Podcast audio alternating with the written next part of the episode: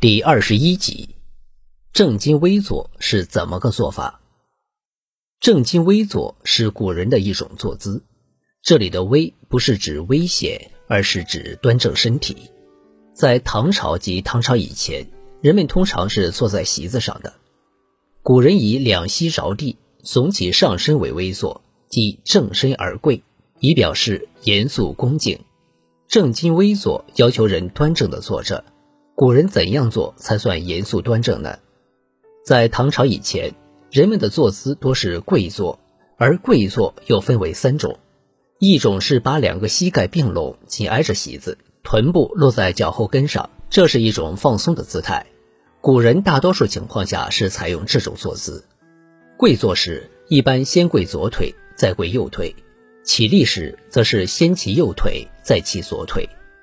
跪坐的另外一种姿势是两个膝盖保持不变，臀部离开脚后跟，上身保持直立状。这个姿势又被称为长跪髻。这种坐姿一般出现在比较正式的场合，接待宾客或与重要的人物见面时，一般都采用长跪的形式。如《战国策·秦策》中，秦昭王见范雎，齐王秉左右，宫中虚无人，齐王跪而请曰。先生何以性交寡人？范雎曰：“唯唯。”有间，齐王复请。范雎曰：“唯唯。”若是者三。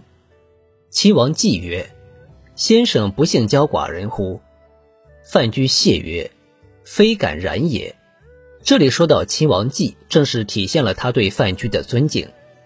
第三种是半跪半蹲的姿势，左脚呈蹲立状，右膝跪在地上。这实际上是古代的一种军人礼节，因为军人一般要穿戴很重的盔甲，跪下行跪拜礼十分不方便，因此便采用了这种简化的跪姿。